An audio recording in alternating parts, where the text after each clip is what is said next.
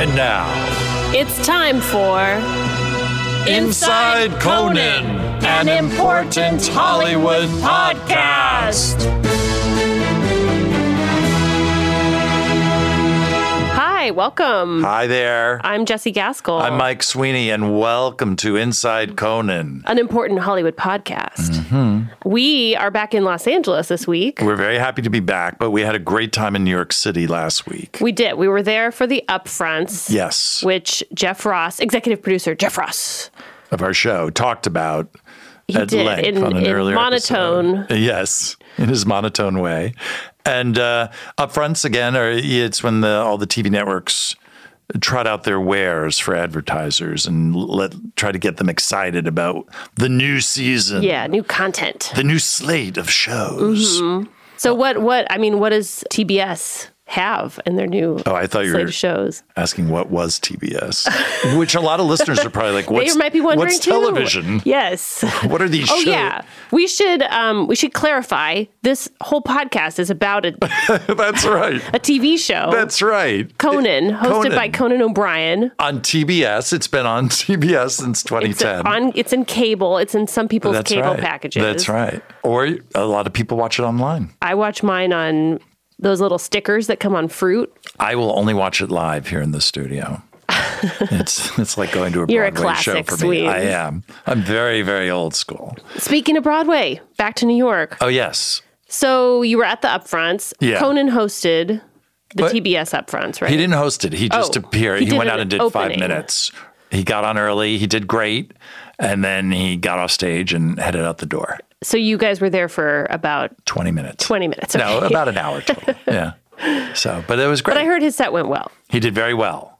Yes, for our good. new overlords, because now our company's owned by AT and T. Right. We we The had phone the, the people. writers wrote a lot of jokes about AT&T. They did. The writers wrote some great. E. There were a lot of- jokes. Conan did them Yes. to a lot great of uh, acclaim. after the after the upfronts there's going to be a bad reception. exactly. I had a line about there's only two bars at the, reception. the party only have two bars. Yeah. It- and it killed. it did. It was a room great. full of executives. That's the worst thing you could have said and, to me. and sales executives. and then we got out of there and then uh, raced back to the hotel. And then you and I met at the Earwolf Studio Mm-hmm. in New York. It's very fancy. Right by the li- it's right behind the library. Mm-hmm. Kind of like giving the finger to books in the library. this giant podcast studio where We're we going hung to put out. you at a business public library. yeah, and we we talked to a lot of people who uh, Who used to are work rarely in on the show. LA. Yeah. and so we went to them, which was great. Yes, because they're that big that we had to travel all the way Mm-hmm. That's to them. right. And one of those people, um, very funny guy that a lot of you probably know is Chris Gethard. Chris Gethard, who, uh, hey, you're probably like, what's his connection with the Conan show? Well, he's been a guest the past few years several times, great guest. Yeah. But we found out that years ago on Late Night with Conan O'Brien, he made several appearances It was in some his comedy TV debut. sketches. And He was Yes. like in his early 20s. he he was a like a kid in college who would Yeah. commute into New York City from New Jersey That's right. and because he he got started getting small. Well, there's a whole backstory to it. Yeah. Uh, yeah. They're going to hear it. You're gonna hear all about it. I think Chris really wanted to talk to us because he had something he wanted to get off his chest. Yeah, he had a really traumatic experience on the show Yes, and that early on in his career that I, it sounds like almost completely wrecked him. yeah, he he said it was one of the most traumatic experiences he's I'm ever surprised he had. stayed in show business. I know. so he wants to come on and talk about. It. So I I don't remember what it is. I don't know what it is, and we're excited to hear what it is. And we promise when this is all over and we find out all about it, we'll play the audio of this momentous event in his life. This sketch that was Yeah, we on the actually Conan played show. it for him Yes, and in front of him. he tried to wept. cover his ears and close his eyes. So uh, let's get into it. All right. Here's Chris Gethard. Well, let's introduce our guest. Oh right, we have a guest we have a great guest. here in New York City. we ha- he is a staple of the NY comedy scene. Ah. Absolutely. and a podcast aficionado. And he's been on Conan many times. Many, both as many a times. Performer and then as a panel guest. Yes, and today hopefully we're going to talk about some of his early performances. On Yeah. Conan. Back Before when there we was were in even New York. video. Yes, before we moved to LA, Yeah. which was now ten years ago. So, uh, without any further ado, it's Chris Gabbard. Hi, Hello. Chris Gethard. Hi. Thanks for having me. Thanks for being Yes, here. Well, thanks you were for being already here. here because you were recording 10 other podcasts. Right. It's yeah, I was cranking out all sorts of stuff. You always actually- making moves, hustling and grinding. That's what I'm known for. You actually live here, and we had to do. Mm-hmm. knock you off your cot and say it's time. well, I was I was very excited to have a reason to uh, leave my house, um, and I, s- I say this with love, but uh, I had a my first kid a month ago. Oh, my gosh. Congratulations! Thanks. So Wow. anything that's like a legitimate reason to come up for air Yeah. is a very welcome thing in my life, and I feel bad saying that because my wife has less of those. Right. Because We could have she's- her on this podcast too. Yeah, she would love it. We're open to She's that. currently sort of I just like assume she has handcuffed. a podcast. Yeah, she has three or four. Okay. Um, but yeah, she's, she's currently serving the uh, small god Wow. Yes. that has. What made kind her- of child did you have? We had a boy. Oh, they your call him boy. a boy. Yeah. yeah. That's a and he's the god. best, and I love him. But he has turned us into like he. I didn't realize they kind of enslave you. Yes. I didn't know that Yeah. part. That's weird. You thought he You- would just go off on his own right, right Well, away. everybody's like, you don't get sleep, but they don't Right. mention like you're also at his beck and call, and every Yes. time he moves, Mm-hmm. you freak out, and then every time he doesn't move, you Right. are More thrown freaked into out. terror, Yeah. and every time he makes a sound, you have to like beg him, like, "What do you want? to I don't know what you diagnose it. want." And this has been going on for a month, where he's like a weird god that has he, yeah, he's like enslaved us to his needs, and Yes. it's strange. You'll do anything to keep him going. What's his name? You might as well tell His us. name's Caleb. Oh, great. I'm calling him Cal. Cute. I like that. Yeah, I thought uh, I- I really liked Cal, and then we, uh, my wife and I both liked it, and then we reversed engineered. And you, we, you know, Calvin's the obvious one, but I Yeah. think I look too much like Calvin from Calvin and Hobbes. So if he looks like me, I Especially mean, when you urinate. yes, especially yeah, especially when I'm uh, standing on the bumper the of, a back of truck. a truck, Right. Yes, yeah. but I didn't want to saddle him with that curse if he winds up looking like me and is named Calvin. That would is be a bummer. thoughtful. So, did you two fight over names? No, uh, what we did fight over. My my my wife always makes the joke. She she's fantastic at research, uh, but she's not great at decisions. And I'm the opposite. I'm like someone will be like, "You should buy this thing," and I'll be like, "Great, sounds good. Let's do it. Let's go." My parents are the same way. My parents just bought a house that they never visited. No. they just bought it off the internet in Florida. Like on eBay? It was like through some real estate. It was it was in a complex that they really liked for Yeah. Oh. for seniors. So they knew they liked the complex, and they saw a house come up, and they were up in upstate New York because they're snowbirds, and they're like, "Yeah, we'll buy it." I was going to ask where they did it from, Yeah, upstate New York. If they bought a house in Florida. Ne- Have they sight seen unseen. it now? Uh, no, Or they're, still they haven't they're seen going it? down in a week. Had they been to the complex? You said they liked. they the drove through the complex and they Ah, okay. liked it.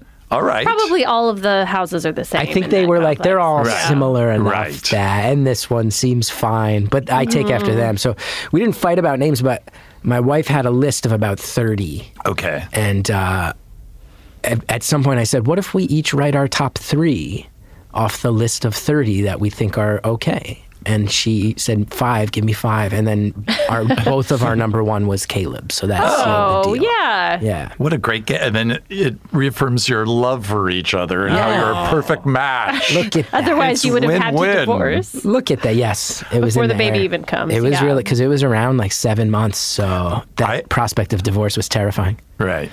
I was so excited though to be asked because I have such uh, I have such fond memories of especially I mean of every being on panel was such an honor, but those old days in New York.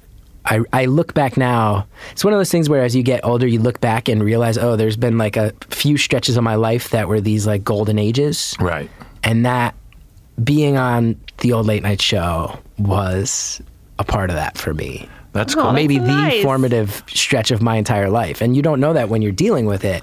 I love that you have golden ages and you're still incredibly young. I'm turning, I'm, I'm 38. Yeah. That's But, young. I th- but yeah, it is. But I also started in New York when I was 19. so it is Oh, wow. Mm-hmm. 50% of my life. Wow. So I think there is some like warranted reminiscing of like 50% of my fucking life. Wow. I've been doing this in this city. And there's been so many times where it's ebbed and flowed. And uh, I, I, when I started at UCB, it was really exciting because I was in college. I was Did you at- start there like when it opened? I mean, were you pretty close. I- Yeah. Mm-hmm. right after they opened their first theater. So I- everybody, I think everybody from UCB, I assume to, I haven't performed there regularly in, in a number of years, but I feel like whenever you start, you feel like you just missed it when it was at its best. Right, right. So they had their they had their first theater on 22nd Street, which was in an old abandoned strip club. I started right after they opened that, and then I always was like, oh, the people who were there. They used to do their shows at a space called Solo Arts, and I was like, oh, I missed the Solo Arts days. Right. I missed when it was at its Right. best. when it was just in someone's living room. Yeah, but yeah. you got to imagine I was 19, and I would take the train up from Rutgers University in New Jersey oh, you went to Rutgers. went to Rutgers. So I was I, I was in there was a little improv troupe there, and that was you know that was 20 years ago. There weren't it, there weren't now every I feel like now.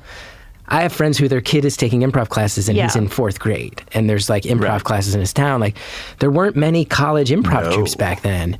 So I showed up, you know, it hit the summer break. I was like, I really like improv. I, I was actually extremely depressed, and it was kind of the only thing that made me happy.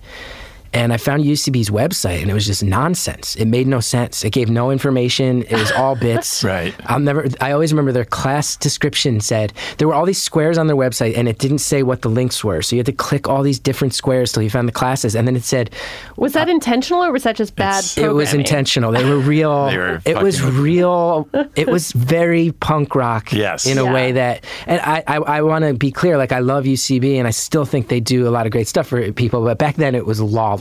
It was the Wild West, and their class description just said. Um, we will teach you guerrilla fighting techniques and spit takes. And that was it. and I s- just signed up. I didn't know what it was my improv group had been doing like the Whose Line Is It Anyway games, and then we, I'd come up and I was like, I didn't even know what long form was until I was like halfway through level one. I went and saw it, but being in college, that was, uh, you know, I think that was 2000 that I started. Being a college kid in 2000, it meant you worshipped Conan. Like, I have Yeah. so many memories being at this house that I used to party at. It was this punk house on Robinson Street in New Brunswick, New Jersey. And we'd be blasting music and screaming and yelling. But when Conan came on, like, everybody sat down. I What? remember we would sit there with 40s and we would watch Conan and That we'd is so worship funny. Conan. We all worshiped Conan. My brother introduced me to Conan, and then I show up at UCB, and you go on a Sunday night, right. and it's like all the people I was seeing on Conan. It was it was ASCAP on Sunday. You'd go to see Ascat, and you'd see Stack and Dorf Yep. and uh, Glazer. Andy Richter. yeah, you'd see Brian Richter McCann. sometimes, Brian McCann sometimes, and then I start. You'd start to. I like took a class. My level two class was with Michael Delaney, who was on all the time. Then I was like, what? And then you'd see like the staring contest bits, and I was like, I'm, I'm this. I'm like this Yeah, close. Right. one degree. This it feels like I am this close from just walking into my own television set. And then when I got the call, it blew my mind. how do you think you like? How did they find you initially? Well, I can say very confidently, because I've been told this was the case. I was uh, 20 years old, but I was a real late bloomer. So I was in the early days. I was cast all the time as a teenager, so that the production wouldn't have to actually Have, hire like, a a teenage teacher. actor and Oh, then bring a and stage mom along, A and Oh, union tutor and rules all, a the, all tutor. those rules. So I, one of my first bits, I, I remember playing. Uh, it was a desk drive where I was dancing with a girl at a senior prom, and he ran. He drove the car through the senior prom, and we all had to Right. act like he ran us over with a car. Um, wi- any time, you know, saying that out loud, it doesn't sound funny, but it was pretty good.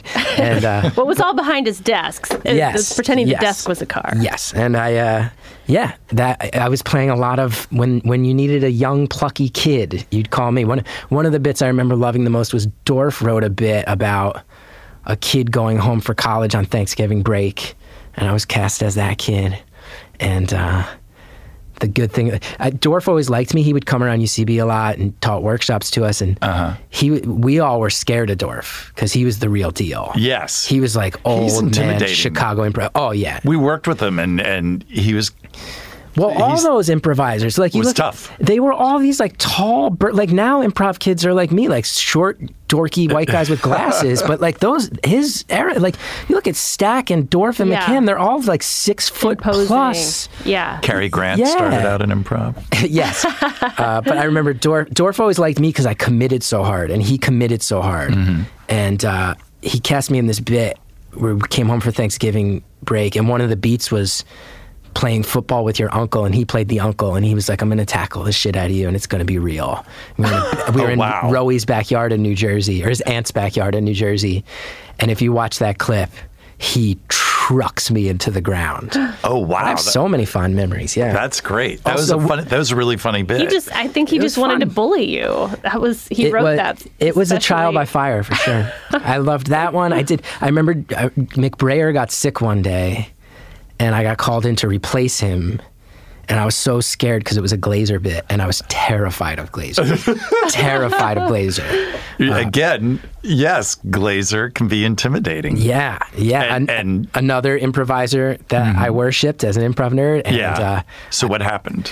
It was good. It was uh, satellite channels, Mm-hmm. but that was I was so scared because that was when McBrayer was like on a hot. Sh- McBrayer was like the go-to guy. Yes. and everybody always knew. Like the reputation with Glazer was like, you don't really fuck around too much. Like he wants to nail his shit. He wants to Yes. crush his bits.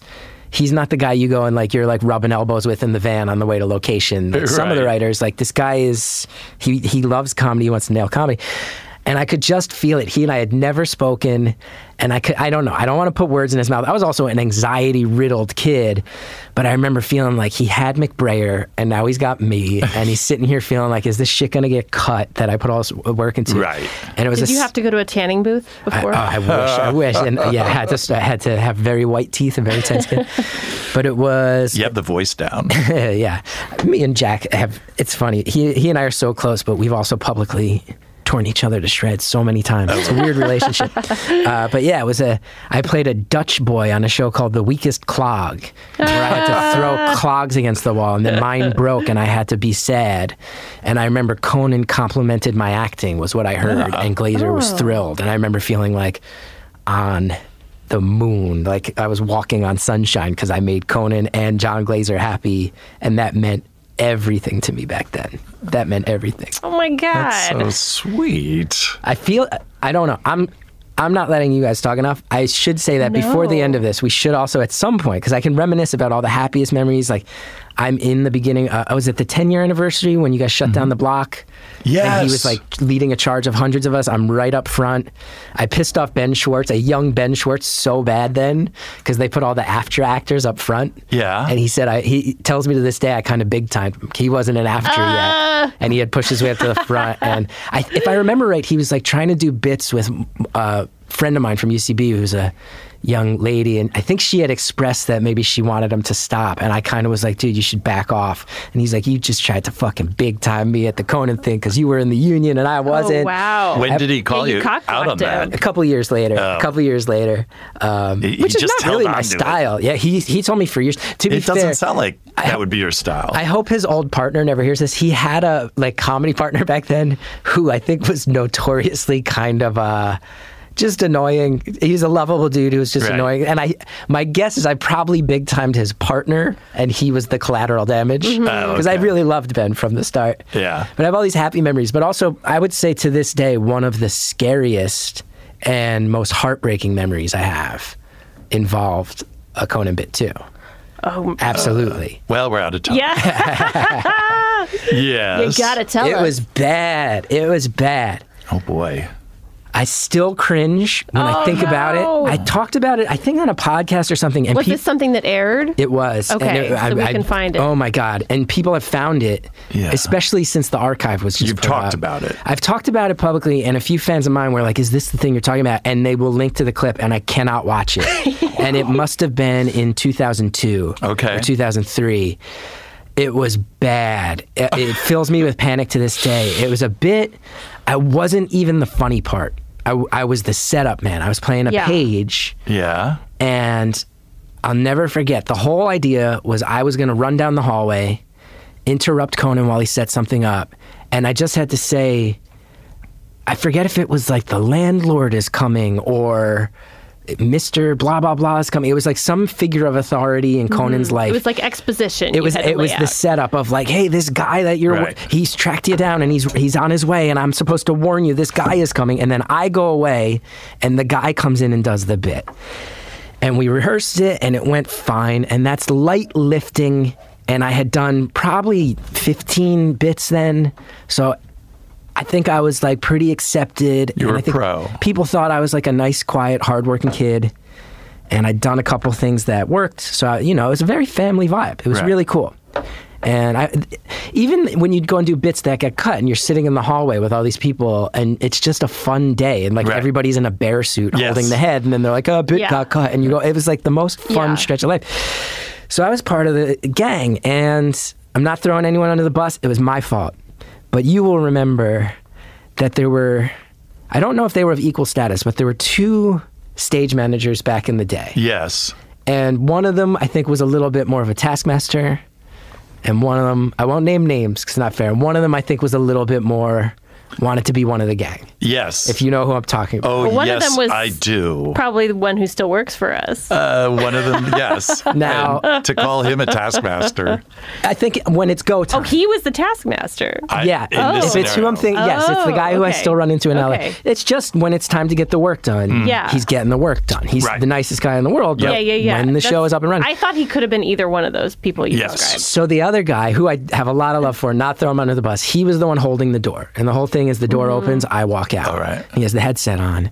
And uh, he and I, he's like, How you been? This and that. And we're talking and kind of joking around. And then all of a sudden he goes, Oh, okay. And opens the door. And I was like, What? And I hesitate. So I run out and I'm like, Conan, Conan, whatever the name was, Conan, Miss, Mr. Hubert's coming. And Conan just looks at me and goes, in front of the whole live audience. I mean, this is the taping. It's not dress. He goes, Yeah. "Why don't we take that back and let's see if you can hit your cue?" and I was just like, "Okay." and you just see I'm me. pretty sure that's not in the script. you with see, Conan oh Doyle. god, and you, I'm already such a pale person, but you just see any, you see the blood drain out of my face, and I Ah. just nod and step back, and uh, the door opens again. I come out, I say the line again, and he just gets a huge laugh. He says something like, Right. "Oh wow, that's such a surprise! Uh, right. I had Surprising no news, idea." real surprising news. He really blindsided Right. me with that one, kid, Right. and roars, Right, roars, right.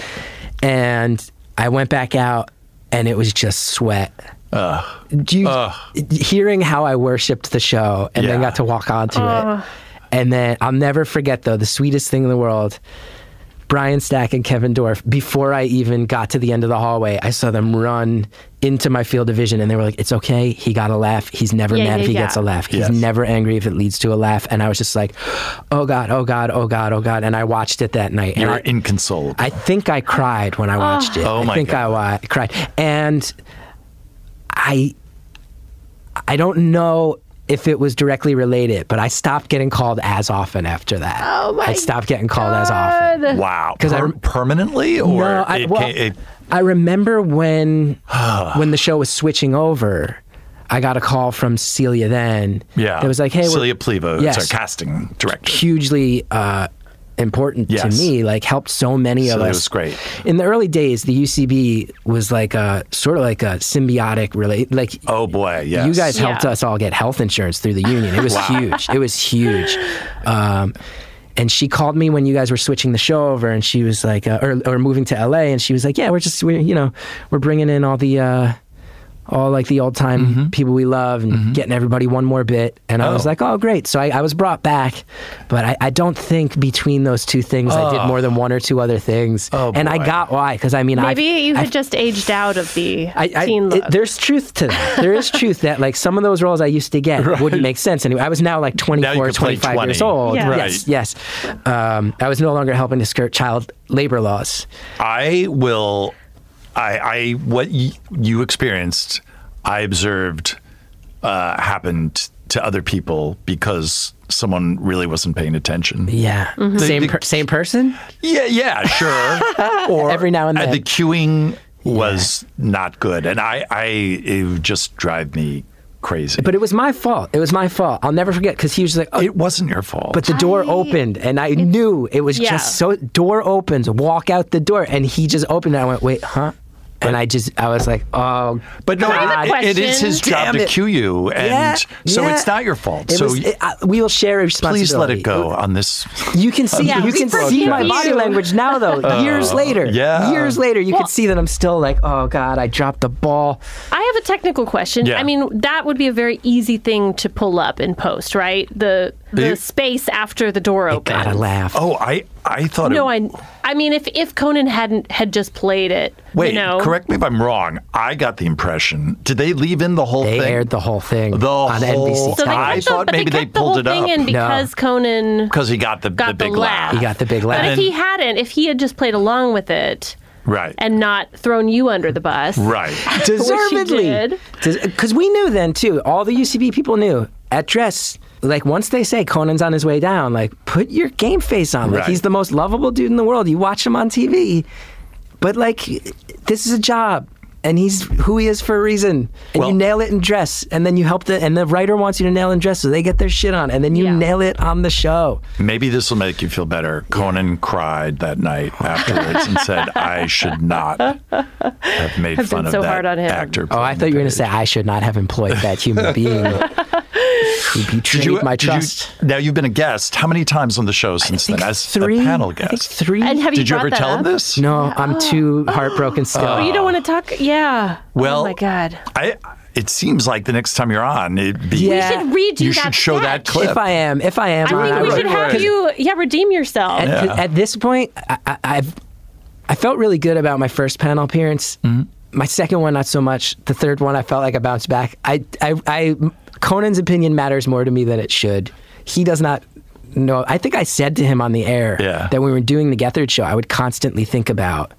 Is this something that Conan would give a thumbs up to? That was like a standard. I, I took my writers, uh, my entire cast and crew actually, when we got picked up by cable off of public access, I rented a giant house in the Catskills, and we all went there for a weekend to just sort of say like, "Hey, we're going to cable." A retreat. And I- yeah, and I was like, I don't want to betray anybody who helped us get here, so we all got to learn how to do this.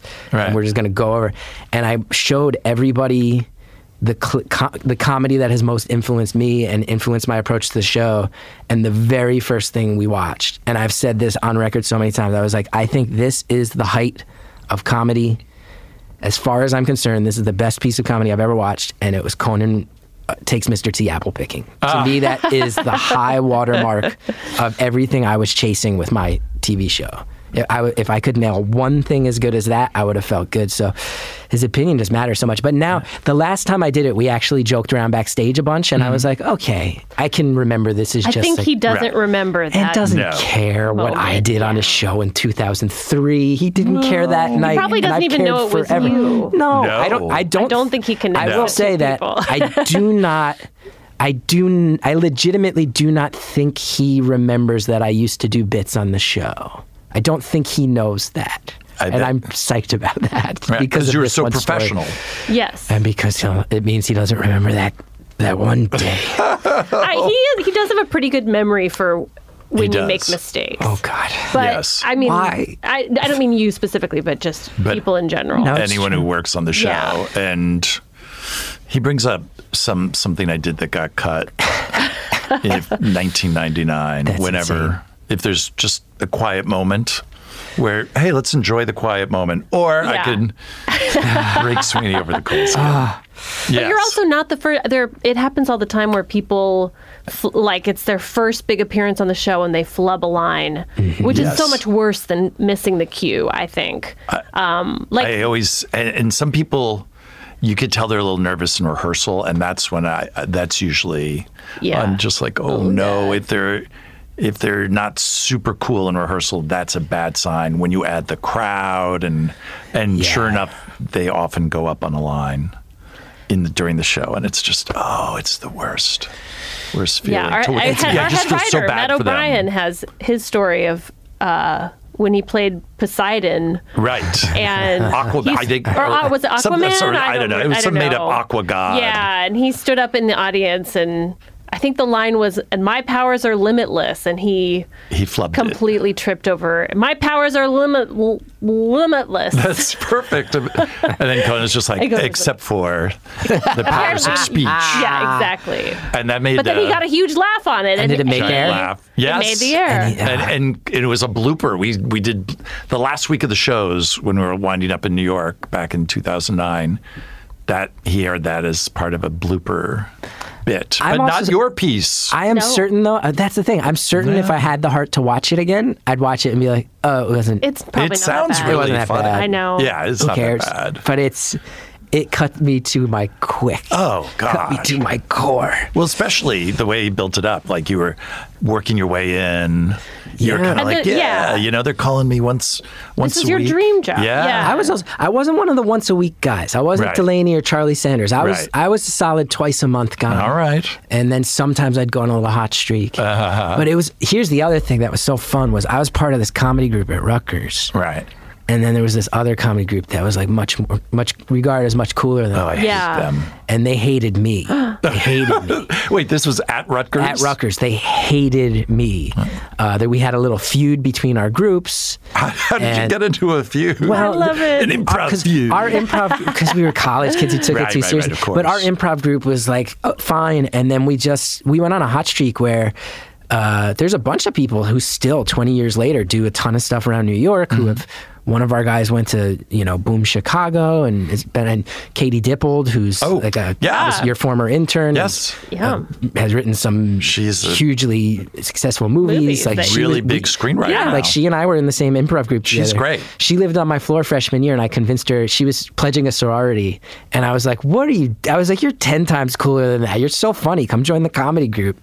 And uh, she was in. Did she do it? Did she listen to She you? was, Yeah. Well, she was in both comedy groups, and if I'm gonna, Whoa. I feel like I can air out some dirty laundry. She was Sure. in that group first, and then right. I convinced her to join our group, Mm-hmm. and then we became like the hot ticket around Rutgers. we were, we were, because I'm not, I'm not. It was college improv. but Yeah, it's I a- will say, you it's a think big school. But yeah, and you were a- appearing. Were you yet appearing on Conan at that point? or- No, No. Okay. But I knew all those kids. So she was dating a guy in that group. I was madly in love with her. That was a thing where they were like, "Why are you in this group with this dude who's clearly just fawning over you?" And then uh, I knew, though, I knew all those kids were also watching Conan. I knew it. And then one night, uh, the first time I was on, I was like, "I know what's coming," Oh. yes. and they went out of their way to just shit all over me. Oh. And I'm like, I know they're mad. I know they're mad. And I know it's jealousy. And I know that in some way, that this feels is great. like when you're a college kid in the year Right. 2000, 2001, and Right. you have a feud with another comedy group. And then I show up on Conan. Oh, it's like, man. it was, it's like drop the Game mic. we over, won yeah. the feud. Right. Were they like, oh, what are you related to him or something? Oh, A lot of stuff like you know- that. yeah. A lot of people. stuff. That's people love to go to Uh-huh. something like that. But it was also the best. I was like, Oh, that's Oh. so satisfying. I living love the that you, dream. You kept your trap shut and you just let them Yeah. watch it. just let them watch. Oh yeah, I forgot to tell you. I would go to every college reunion and, Yeah. and still be lording that over. I 20 have years not gone later. back to any reunions. I any am reunions. Jealous you went to Rutgers in New Brunswick. I went to Rutgers in Newark. oh, you, I never knew that. Well, it's not something I brag Same about. here. I hated it. Did you hate your Rutgers experience? I, c- I commuted 70 miles a day From where? from Montvale, New Jersey. Oh. Montville? Montvale. Montvale, more up north. Yes, I Yeah. was living with What's my that, crazy Bergen County? mother. Yeah, You know, I'm an obsessive Jersey guy. uh, I didn't know that. Yeah, I worked at a magazine about Jersey for years. I'm I'm I'm happy I grew up in New Jersey. I love it. I'm, I'm- proud I- of it. I'm probably gonna move I didn't back. turn my back on it. yeah, Yeah, love it. I didn't know you were obsessive about it. I love it.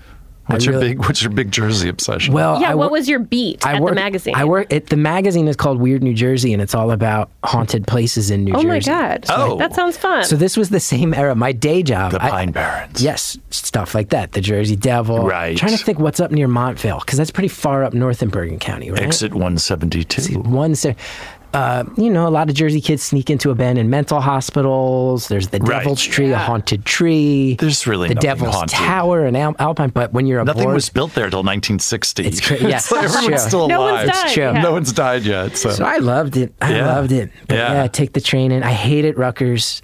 My whole, my life was like I'd go to Rutgers. I think I packed all my classes into two days a week, uh-huh. maybe three days a week. I'd work two days a week at this magazine about ghosts, and then almost every night you did that in college. Yeah, and then almost every night I'd drive in and do classes or shows at Improv. UCB. You had a plan. I mean, that's very impressive to me. yeah. I You were knew- very cool. I would be like, well, I'm in college. I'll be honest, what I was was very very depressed and it was the only thing that made me happy was comedy and this magazine. So I was like I know co- I'm going to drop out and I tried to drop out and my parents were heartbroken so I was they, they told me to get a degree. I got an American Studies degree.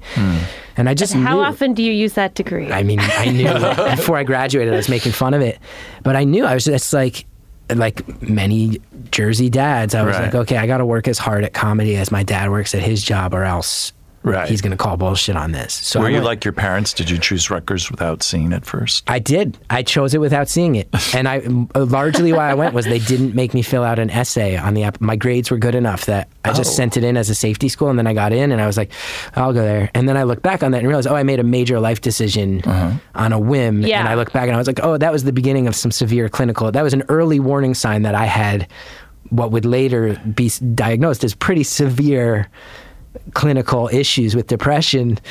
But I just needed an Although escape. it sounds kind of genetic as Oh, well. I mean, if yes. your parents are. Uh, Uh-huh. You mentioned your dad. my dad's a workaholic. There's a lot of alcoholism in my fa- extended Yeah. family, not my parents. Yeah. Um, Me too. Yeah. Rutgers, alcoholism. New Jersey, hard life. yeah. And yeah, it was just, I'd drive in, I'd get those Conan gigs every once in a while. I was doing shows, It's so funny because it, best life. it it sounds like the opposite of a guy who's depressed. It sounds like a guy with a, pl- a life plan. It's like, I'm going to go to yeah, college, but I'm also. really focused. yeah, very focused. It was, it was also just so exhausting. yeah. was the th- I think that was where a lot of the, it, I was just like sort of manically trying to escape my own brain. Right. and I was so tired all the time. But I also Uh, look back and I'm like, oh, that was simultaneously one of the toughest stretches of life and one of the most beautiful, like you said, where I'm like, oh, I put in the work and made it work out. Right.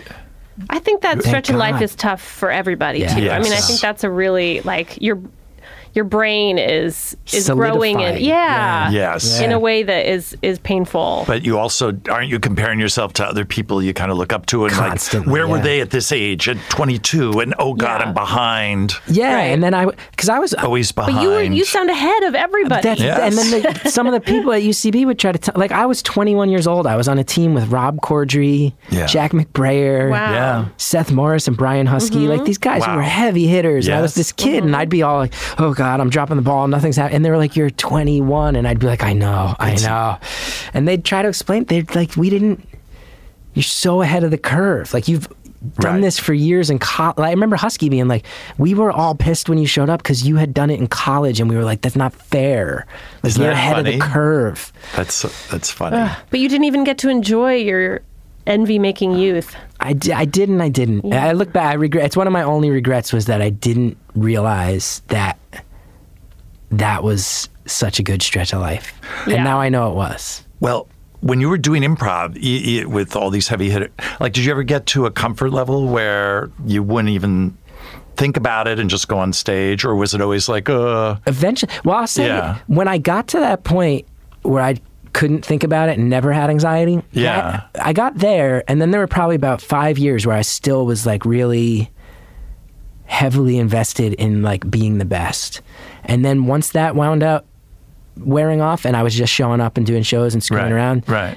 That's when I knew it was time to leave, and that's when I kind of re recommitted to comedy and and attacked stand up instead. Because I don't Yeah. ever want to be someone who can just stroll on stage and not feel that kind of worrisome, that worry, a little pit in your and stomach? then you get the adrenaline rush that comes Right. with defeating that. I just Right. feel like if I'm, I didn't want to. No offense to my compatriots at UCB, Right, but right. like maybe sometimes you'd see somebody where it's like. What like what are you still getting out of Yeah, doing it? yeah. Right, like it's right. and it's I don't judge, but I just Right. wonder, Right. and it's like I just don't, I, I wanted to keep pushing myself, so I switched to stand up after a certain point. I love that how you're always challenging yourself. I try, I try. So when so did you switch? podcasting To, now, I know That's- what what's the what's going to be the next frontier. Well, I- I'm I'm at a real crossroads because my show, you know, we did my show on public access for four and a half years, and then we Mm-hmm. had, I think, uh, three seasons Right. Mm-hmm. between two cable networks. So we did over 200 episodes. Wow. It kind of defined my life, right. and it's canceled now, and it was time to cancel it, and it hasn't made me too sad, and I don't have v- many regrets Um, but it's kind of the first time in, in probably 10 or 12 years that I don't really know what I'm going to do next. That's kind of exciting. Kind Yeah. of exciting because I'm Yeah. now also at Might an be a age. good thing. I'm also now at an age and an experience level where I'm like, I think I have enough goodwill. I think people regard me as a pretty above board dude that I think I'll land on my feet. Right. And it in comedy, as you guys know, it takes a very, very long time to have that confidence. Right. Um, but like this is the first year where I first year since 2002 where I think I'm not going to make, or no, it's 2006 where I'm not going to make health insurance through acting gigs. And I'm like, that's scary. Right. But I think I have enough money saved up now that I can just pay for health insurance Right. and keep trying to maybe do some stuff I like. So I'm actually going back to public access TV, Oh, awesome. which is maybe a downfall, but I'm going to go back in a way where I'm I'm trying to I'm trying to build something to sort of take what I built. And I've always taken a lot of joy.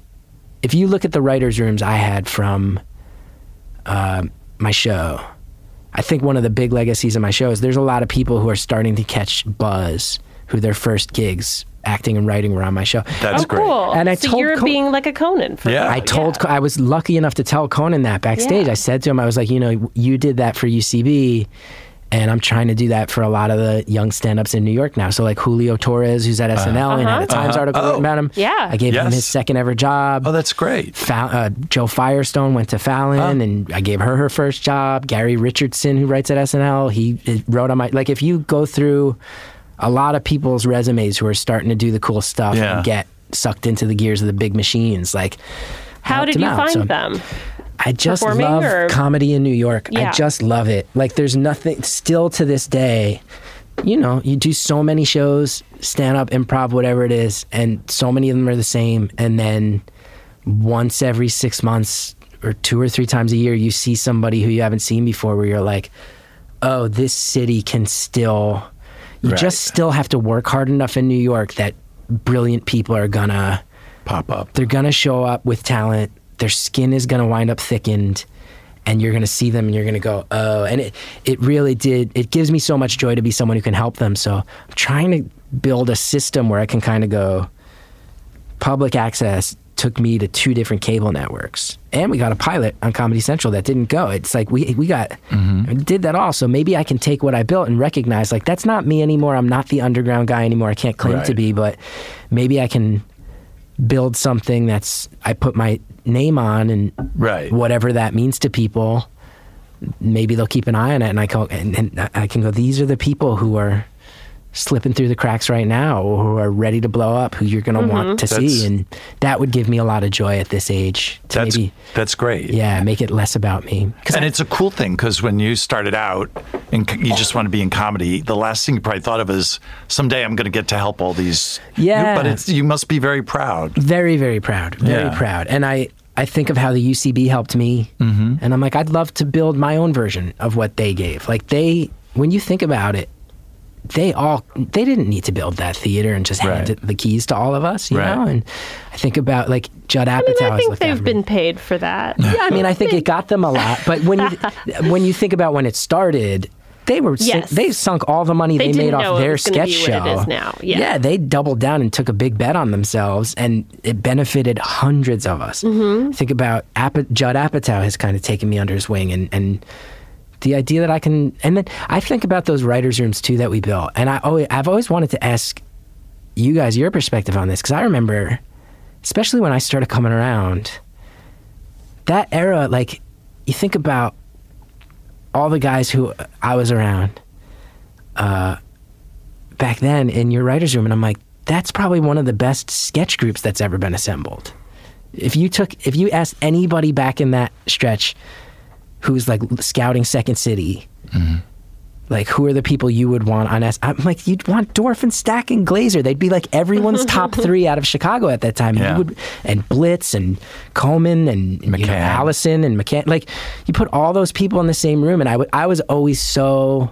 I don't think I ever submitted to write for Conan, um, but I was always so jealous of like I want to be in a room with all those people. I want that, and then I was eventually able to build that, and it was a huge point of pride. That's great. It was, yeah, back then, oh my gosh, we would do the show, eat dinner, and then go back and work on the next day's show. Wow. And it was five days a week. And it, the, the, the sketches like Clutch Cargoes, things like that, were much more labor intensive Yeah. to write. And also the live sketches would have several. It'd be like, oh, let's cheer up, you know, the postal service or something. It would have Mm. like pre-tapes, graphics, and then two or three little live sketches, and just ha- assembling those every day was a lot more. yeah, people it- probably it- burn out a lot faster then. yeah. so cool to watch though. It was so Yeah. cool. You'd like do it in dress and sit there and wait to hear if Conan wanted to like move forward and seat himself. And then being in the room with all you guys when I was 21, 22, 23 and just sitting, you know, sit in the seats and wait for your thing to come up. Right. But just to watch you and him and the writer and whoever was there and just to watch it just we do it once and then to Mm-hmm. just watch all you guys just pass the ball at lightning speed with like all right that's going and this is getting bumped up and this line needs to be a little Right. bit better and the ending needs something like this and why aren't we it was like a master class in comedy Uh, it for was a a lot of- 22 year old improv kid There's it a lot was of the, the, best. ending needs something like this. a, lot of, a lot of times it'd be like, oh, there's no ending. need a Endings are Pistol. the hardest. Someone that will, has to die. Uh, That was so nerve wracking though because uh, for the live bits we'd have to change the script, turn it around, distribute the scripts to everyone. Everyone Yeah. checks out the new lines and rehearse it again. Yeah. and the, they they were real sticklers. Are Conan and Jeff Ross are produ- about not going late. I remember. And it's like, oh come on!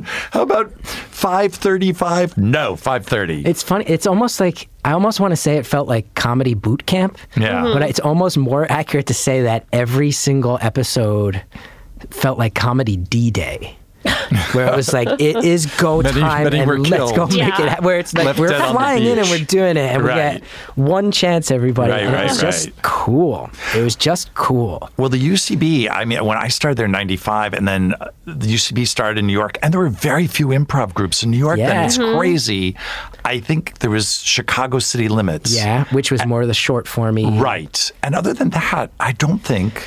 Was Yeah. there comedy sports? Was that no something comedy that was No. sports. I remember hearing that a bunch of the UCB guys, Michael Delaney and Billy Merritt, Right. they had a group that ran out of a theater called the National Improv Theater, which, if I remember right, wound up being a sort of front for Scientology. Oh my god! so there was like that improv group, and then a couple Those two independent often things. run the same. But UCB track. noticed a vacuum, Yeah. and then Yeah. yes. just all these talented people from around the city just got just sucked sucked right into in. it. And the original four, we used because they were pals. Yeah. With, with Andy and Stack and Brian McCann, Mm-hmm. they said, "Oh, let's get you know Amy and, and Matt and Ian and and Matt," and they started. They were on the show two or three times a week in all these different sketches, Yeah. and I, I always kind of feel like that part of their story. I just just them being on Conan a lot. Uh, y- it never gets written about at all. I, No, and it doesn't get written about in all like the UCB oral histories too. And it really should because I think interesting. those I think they fed each other in a real. I would I know that for us, Yeah. being like, because now you go to the UCB school. Not talking bad, but like it's a Hmm. shiny place. Like Right. Yes, Big- and, they, and it's like every uh, college age to you know thirty year old Yeah. person who wants to do comedy is it's like mandatory now to Isn't Yeah. Yes. there a giant Go through Bible? UCB. Oh, I- they last have a time I was ma- there, I yeah, saw they this have a big giant manual that Yes. Ian and Matt wrote, and it's like a college. It's like comedy college, Yeah, and that's yes. amazing. It's amazing and a victory for them Right. that they built it. But you remember back then, it was like Yeah. punk rock scum people Yes. doing comedy. Well, where are those people now? They need a place. yeah, You know? public access television for the scum That's where people. public access comes in. I don't know anything about the current state of public access Yeah. television. How do It- you do it? It's wild. You Do you just pay sign for up. it? No, You just get to do it. I was I was doing my show at UCB, and it became a hot ticket largely because in 2009, I randomly tweeted Diddy and was like, "Will you come do a comedy show in a Yeah. supermarket basement with me?" And inexplicably, he wrote back and was like, "Yeah, sure." What? So every time I That's did, Diddy. so I did it uh, once a month, and every month it would sell out instantly because nobody wanted to miss the week, the month Diddy did it. Yeah. Right. So I had this Oh. like golden Yeah. thing. Yes. and then it was just me and a bunch of my friends, and we started doing. I thought it was just going to be a parody of a talk show because I've always loved talk shows, Right.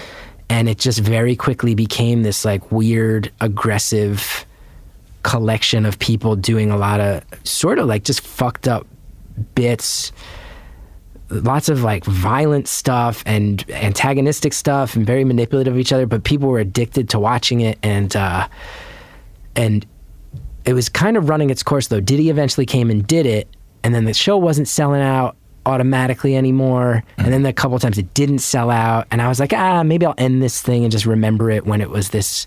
Instead of letting it peter out. And right around then, a former student of mine from an improv class sat me down and he was like, You know, I work at the public access studio. And I was like, All right, I don't know. What are you talking What do you want? Yeah. He's like, I think your show would be perfect for public access. And I was like, oh boy, here we go. um, and then, but he was like, you know, it's a three camera studio. You can broadcast live. There's no content restrictions. He's like, "You- you can curse all you want. You can have nudity. He's like, you can't be naked in the studio, but you can pre tape it. All the nudity rules are just because they don't want like people's Right. balls touching the chairs and stuff. He's like, That's always a good rule. it's like you can broadcast it, tape it live, take phone calls. We stream everything online, so you don't have to watch it just in New York. And I was like, Wow. when he described it, I was like, I a free studio? and I was just like, I crazy. feel like he's just let me know about something that no one realizes exists, Yeah. and Yeah. I have. I have free reign, and it took a lot of work. And in the show is, if you go back and watch our old, they're all on YouTube. Like it was really bad. It was a really bad thing. And our show had been so beloved at UCB that I was really cringing because I'm like, man, this version is sh- just so shitty. And then, w- but when it got good, it got really good. And again, this collective of people came to sort of be a part of it. And very funny Conan connection I just remembered. So growing up in New Jersey, there was a guy who made his own homemade television show who I worshipped. Big influence on me, Uncle Floyd, Uncle Floyd who is known legally as Floyd Vivino, the older brother. What? of Jimmy Of and the Jerry, Vino Vino, no Brothers. way. from the Conan Band. Yes. Yes. Who I, Wow. I remember sitting in the So green they room. grew up in his shadow. That's I, They that did. tells me a lot. I, yeah. He was, especially if you grew up in New Jersey, you re- the do you biggest remember- deal. Of course. He was the best. He had Yes. this show so weird and It started out so on U- funny. on UHF. You yeah, those Is- upper channels. And not Yes. he wasn't public access. He was like pay for play. His was like you can pay for airtime and then you're allowed to sell advertising, which you can't on public access. So he made a living off of it, or at least part of his Yes. living off of it. And he did tours. He'd, he'd do like live gigs around. Yeah, and he still does. Uh, yeah. He still plays like firehouses and Yes. like he had his own comedy club in uh it was in like Oh, really? lobby of a Holiday Inn on Route 46 in Wayne for a while called Floyd's and I I loved him. That I think that explains a lot about me. You being familiar with Uncle Floyd Yes. and knowing the type of shit I've done, Yes. that is the natural ex- it's like a mix of Uncle Floyd and did you ever listen to WFMU radio growing up in Jersey? I. It's legendary. It's like this weirdo station that Yes, my brother got me very hooked on when I was famous. 8 or 9, just free form, commercial free, strange stuff and then I ended up reading about it, but yeah, it was I, it, I grew up in West Orange. It was who's based the out of famous East Orange. DJ on there? I think Tom Sharpling is the one that's Oh, like the yeah. comedy Okay, darling. right, Tom Sharpling, Yeah. He's a right. good friend of mine. And- But Vin Skelsa didn't. Yes, wasn't I he on think there? so, yeah. I, I was thinking of the rock and roll DJ. Yes, he that- used to be in. real tastemakers. Yeah, yeah, yeah, yeah. It's just this mix of like punk rock and WFMU and What was that Uncle Floyd. crazy variety show on Manhattan? I'm sure you know about. it. Beyond Vaudeville. Yes, yes, Beyond Vaudeville. which became Oddville on MTV. That was one of the other Right. shows that jumped. Oh, right, it and then skipped. Mm-hmm. Jake Fogelnest, who was around UCB in the early days, he did Squirt TV on public access, and that jumped. Uncle Floyd jumped for a season. Uncle, yeah, he was in on 1980. Af- it after jumped to SNL, NBC. right? Exactly, and they took Or they, like on SNL's off week, something like something that. like right? that. And I was super excited to watch it, and they polished it up, and it- Oh, you know, like of course, when Wayne's World gets bought by Noah's Arcade. It was starting to happen to my show by then too on Did True it? TV, and that's part of why we were okay with with going away. But you'll love this. So when I started on public access, yeah, I was like, I know who needs to be the first guest. Because if there's one guy who made his own, the Uncle Floyd show is so weird. He was like almost Yeah. like an old vaudevillian. yes, he, He'd wear like a hat and a suit jacket. and he'd sing songs at the piano. upright upright piano that Upright- he bang away yeah. on with both Wow. And hands. like I'm Yeah. from his one of his big songs. I'm from New Jersey and I'm proud about it. I love the Garden State. And then he'd tell jokes, and they were kind of like these lovable, cheesy one-liners. Right. A lot of bits with puppets on his show. a lot of puppets. and then Mm-hmm. It Looney doesn't Skip. sound punk rock to me, but I'm. Well, here's the thing. Uh, Tell me, Oh, yeah. his, he had musical guests. That I was just gonna Okay. say, and then he'd cut to the musical guest, and you'd be like.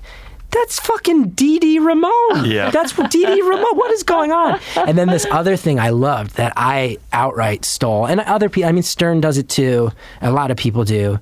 And for someone who just complains so much about getting called out on a flub thing, Uncle, F- like you'd hear him, like he'd just like be rambling or something, and you hear the cameraman be like, "I want to go home, Floyd," and then he'd start like jawing back and forth, and they'd leave it all in, and you're like, "Oh, this is this weird show."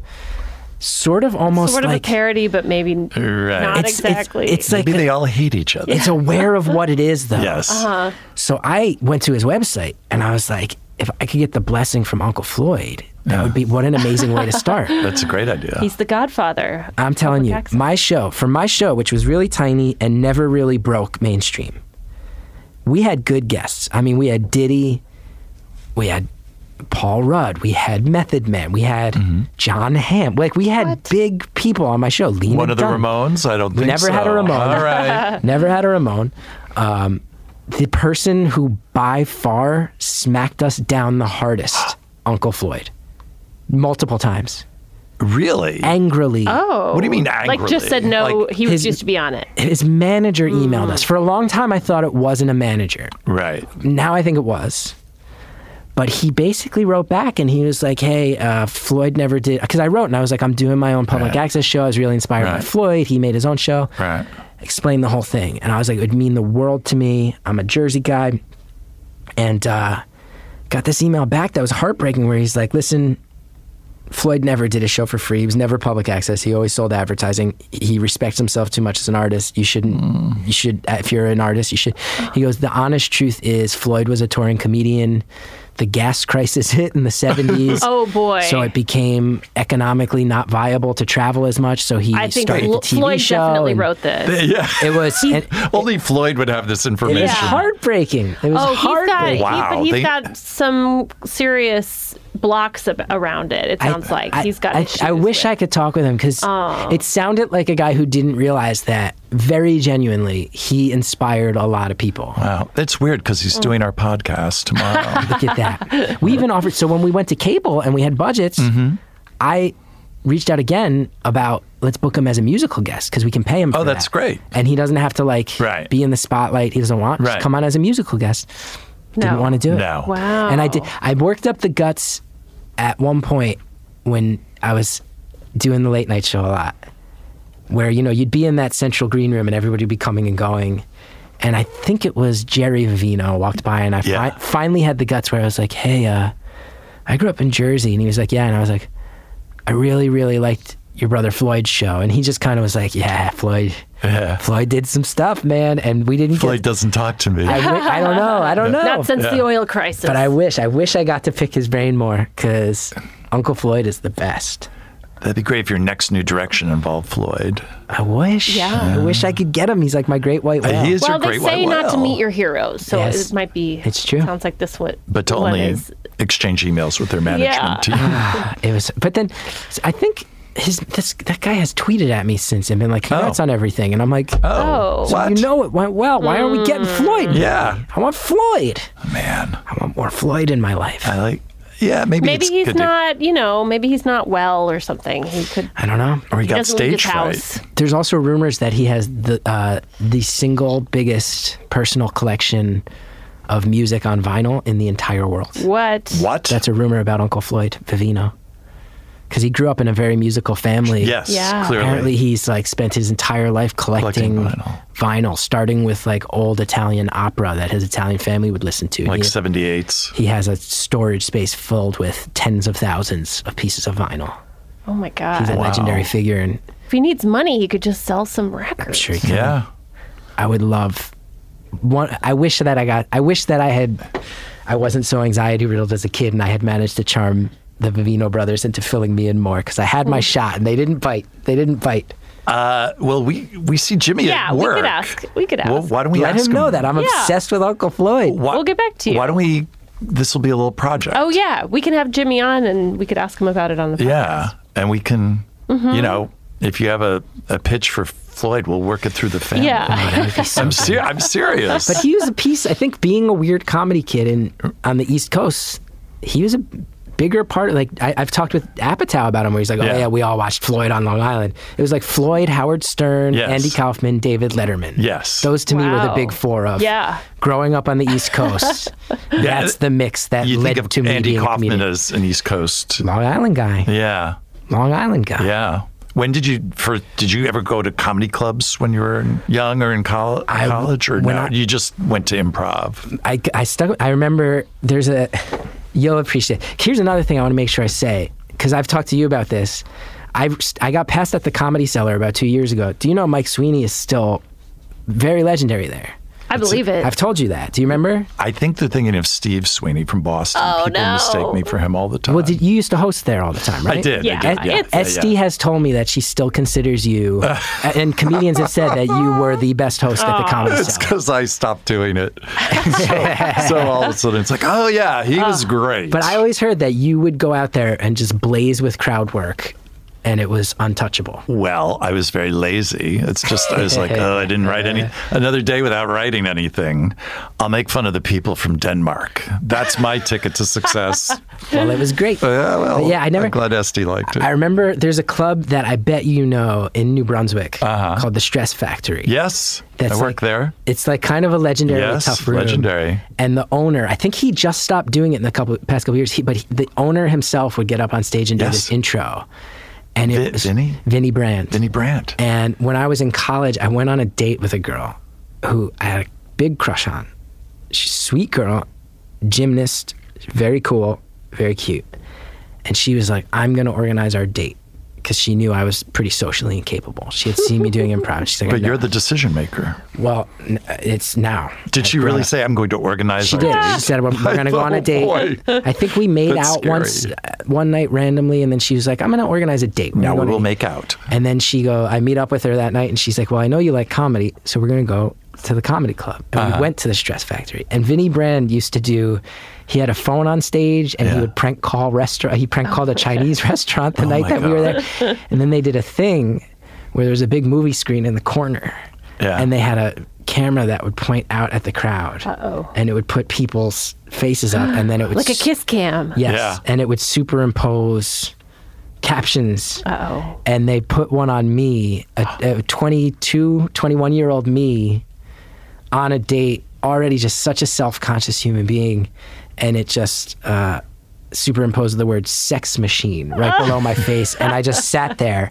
And I remember it went on long enough that I kind of finally gave it a like, okay, Yes, joke's it's- over. yeah. And then that got a big laugh. And then it stayed lingering on me. and I just had to sit there humiliated on a date. And that scared me off from comedy clubs for a while.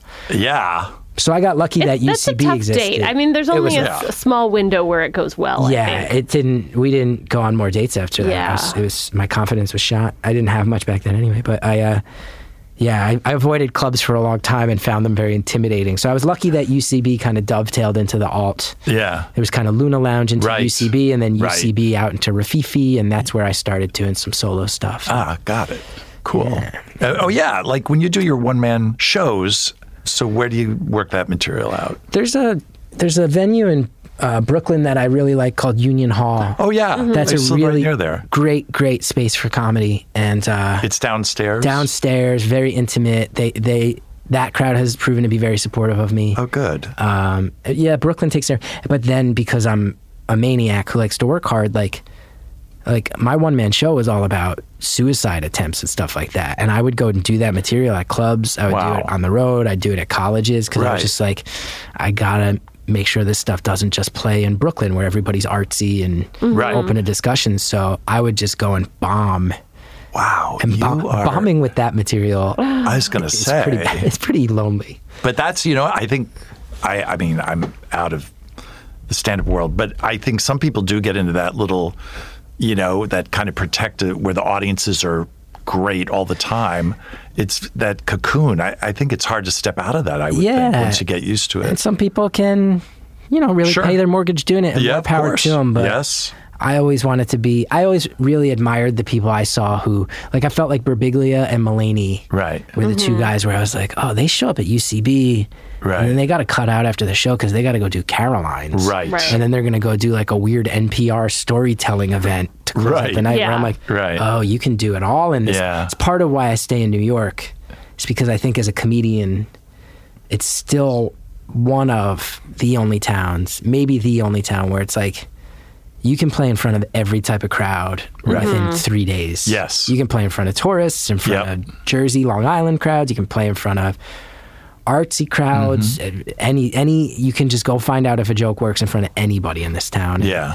I that's that's kind of the game to me that I'm addicted to is Yeah, and you you do it does get into a ego thing where it's like I don't care what the conditions are. I feel that Yeah. I should be able to do well. Yeah. No matter what. Throw I, I remember I used to there was a comic that they were putting me on after I won't name him at the comic strip and he would just it just he had a boom box and he would just destroy and, Oh, wow. and they'd put me on after him at like 1.45 in the morning and i went to it just he was the one i could not follow him and that's infuriating. Oh, it was in, and i was just like oh, put me down for next week and it makes you We, better. Oh, got, we gotta set up a show with you, him opening I for would you. love that. No, I mean that's so much of what comedy. I think that that's Right. why people stay in comedy. It's it's it is this like addictive. Uh, I I don't know. You yeah. You you need to keep creating situations where you're able to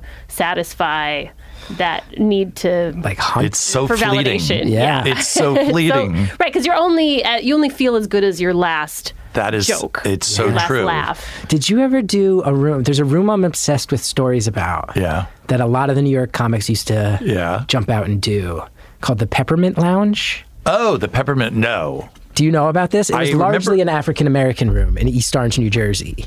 I, I, uh, where was it? oh, in East East Orange. Orange. I never did it. I never was did it.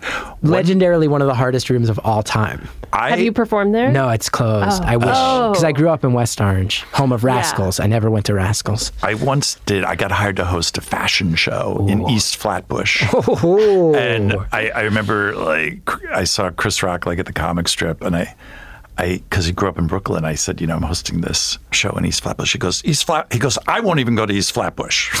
so I was like, but uh, it was great. It was um, it was great. It was fu- really That's fun. the b- I love. That's still one of my favorite feelings. Is like, what's the scenario that's probably not going to work? Yes. Can I go make it work? Yes. And that's why I loved that when my show jumped to cable. They were like, "Well, you can't do it live anymore. That's insane." But then True TV, to their credit, Mm-hmm. I have some misgivings about the way I was treated there, but by and large, it was a great experience. But to their credit, they said we want it to be live again, and being Oh. on live TV where it can be a Hmm. Oh my god! disaster. Yeah, that's Right. incredible. I love it. that they I said love yes it. to that. Yeah, that's Loved really it cool. so much. Loved they- it. Did, did you ever do the Orthodox Comedy Club? Down, they, they used to be in Lower Broadway on Saturday night. Like Orthodox Jewish? yes, like Has, No, Hasidic. and I wish Orth- that was still around. It was dinner, and they would have the stand-ups go up on during dinner, and I was like, oh, they're gonna. They're gonna hate me, but they were the hardest on Jewish comics Oh. because they were the comics were all reformed, Oh right. and and so these so they'd comics rather a Catholic than a. they were fine with Reformed? me just just because you know it's more of a novelty item whereas they the, the reformed because a lot of jewish comics would talk about being jewish and they, they were kind of like "Eh, you're not really Mm-hmm. yeah. jewish Yeah.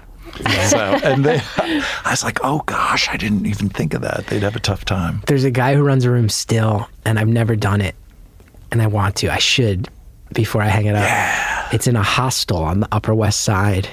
oh wow So it's just to like German and Australian Yeah. backpackers who are passing through New York. Oh, boy. And it's in the lobby of a hostel. And I have heard that this guy who organizes it, it's the only show he does. And he will do 15 to 20 minutes between each act, Oh my god. which, if you know anything about comedy, is that's insane. That's insane. the germans love it I'm I on- Ah. love the setup of finding the worst room in Yes. America. All I want. yeah All I want. The peppermint. that's a like- show. a, co- a comic at the cellar. I asked him if he ever used to do the peppermint. He said, yeah. And he said he was there one night and said he saw a comic bombing. And someone in the crowd stood up and was like, get the fuck off the stage. And started, the c- uh, person in the crowd had been eating buffalo wings, started just whipping the bones at him on Oh, stage. no. It's all I What a want. humiliation. It's all I want is to do a room so hard that if I fail, I'll get pelted with yeah, that you chicken. come I- home with buffalo just stains. tell us where you're performing next and we will bring plenty of wings all I want. oh man okay, I think I think we- we're being there- told. we've been I'm way so back. sorry. I No, rambled. no, I'm this sorry. is- I it ju- went by so fast. I just I had some more Jersey Hell gigs I wanted to talk about. you guys can keep in best. touch. All right, you we don't have to will. stop talking after this recording. Uh, ends. okay. Uh, Chris, thank you so much. It's really fun to hear about those early New York days I- of yours. I loved all of it. I just Yeah. love your approach to comedy. Well, and yeah. It's really Thanks. fascinating. It's Well, inspiring. yes, very inspiring. it's a real joy to think about those days. To the idea that I've been like brought in in any sense with your show, it's just uh, a hugely meaningful thing to me, and I. I, I do not say that lightly. So I, I'm so psyched to be a peripheral part of it and uh, so jealous of everybody who gets to be a bigger part of it. And it's the best. It's the Well, let us know if you'd ever like to be in a sketch when you come Yes. to Oh, LA. Oh, that would be the dream. That would be the And- dream. For God's sake, we'll don't get you be that jealous. ASTRA insurance. I need it. Believe me, I need some. We'll have to do a lot of sketches on our show to get it, but So we used to get gut you them out. there. That was the best part. You're like, oh, I'll, I get, I'll dress up as a robot again if it gets me closer to health insurance. I need a physical. all right, thanks. thank you, Chris. Thank you guys. Sorry, Oh, we're that's- long. yeah, I think no, no, I no. think Is they that queued the up the fucking sketch. sketch? I Oh my totally God. forgot about Oh. it. Do you want to? Did you that want it? us to Should play we it? play it? I Sorry. will watch it. This will be the first time I've watched it. Wait, in really? Are you years. okay with that? Yeah. Yeah. yeah. Okay. I'm fascinated to see if it's as All bad right. as I think. Well, I and wanna- what I you guys wanna- think. As, This- as, Okay. If you were the writer of this, how mad you would have been at me for flubbing your bit. I don't think I'd be mad. I I I, think I would you just be like the relieved that happy I hadn't fucked it accidents. up. Yes, That's the thing. exactly. Okay, well, anyway, uh, you know, folks, our budget's been cut so much, we're having trouble paying the rent this month. It's true. So we're doing everything we can to hide from our show's landlord. Huh? For- Hide from our show's landlord. There you go. Good cue. And apparently, we've cut back on the queuing, too. Why don't you go back and we'll try that again? I tell you, we've had to cut things back so much.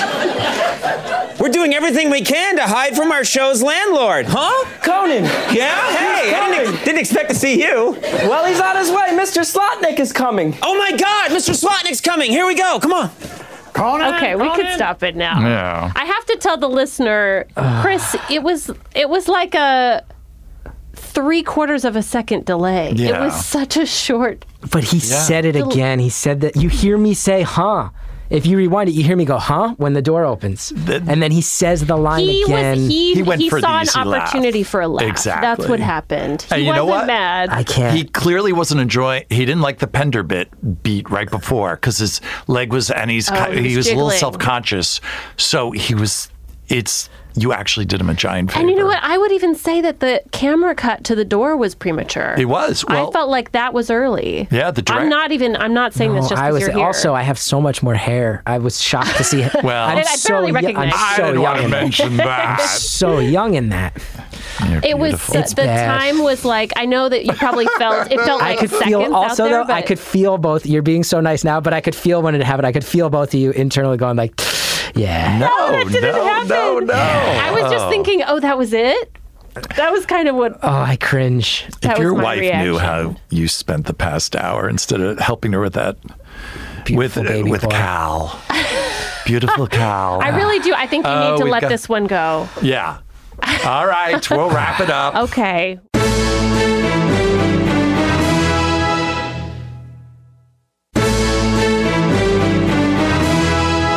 Okay, that was Chris. That was Chris. Is fantastic. yeah, and I, I swear it really was like the smallest pause. I know. in that sketch. I know. I, I was. We were all so angry. underwhelmed. We're like, that was it.